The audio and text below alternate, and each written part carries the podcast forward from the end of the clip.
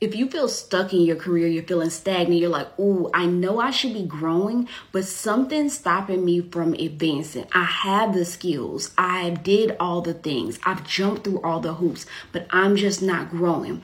I want to explain something, and hopefully, this will help you. One of the things that you need to understand is that Stagnation is a symptom. Just like when you think about the common cold, the problem is not necessarily the stuffy nose, it's not the sore throat. The problem is actually a virus, it's a rhinovirus, right? Okay, that means that stuck, stagnation, those are the outcomes. That's what you see. But there's something else going on under the hood. Let's talk about one of the four things this can be. Oftentimes, one of the things that can contribute to career stagnation is this idea around I don't know where to go next. This idea of where do I go from here?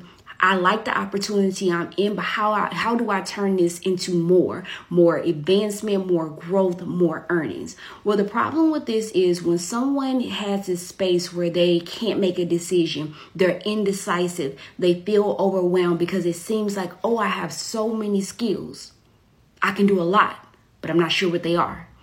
The biggest problem is that that person hasn't taken time to go through self exploration. Self exploration involves you unpacking and understanding what are the skills that you've accumulated in your career suitcase all of these years. What are the things that you possess and understanding outside of your company, how much is your skill set worth? Each one of your skills, I want you to actually go through each one of your skills and I want you to begin to understand how to appraise them. This gives you an idea how much your skill set is worth collectively, what skills you should market, what skills you should not market, and based on those skills, it will help you understand maybe some different career pathways that are open to you. When we talk about getting unstuck, you have to start with the root cause first. And if you haven't did self-exploration, this is a large part of your problem and it's the first step to getting unstuck. Short Cast Club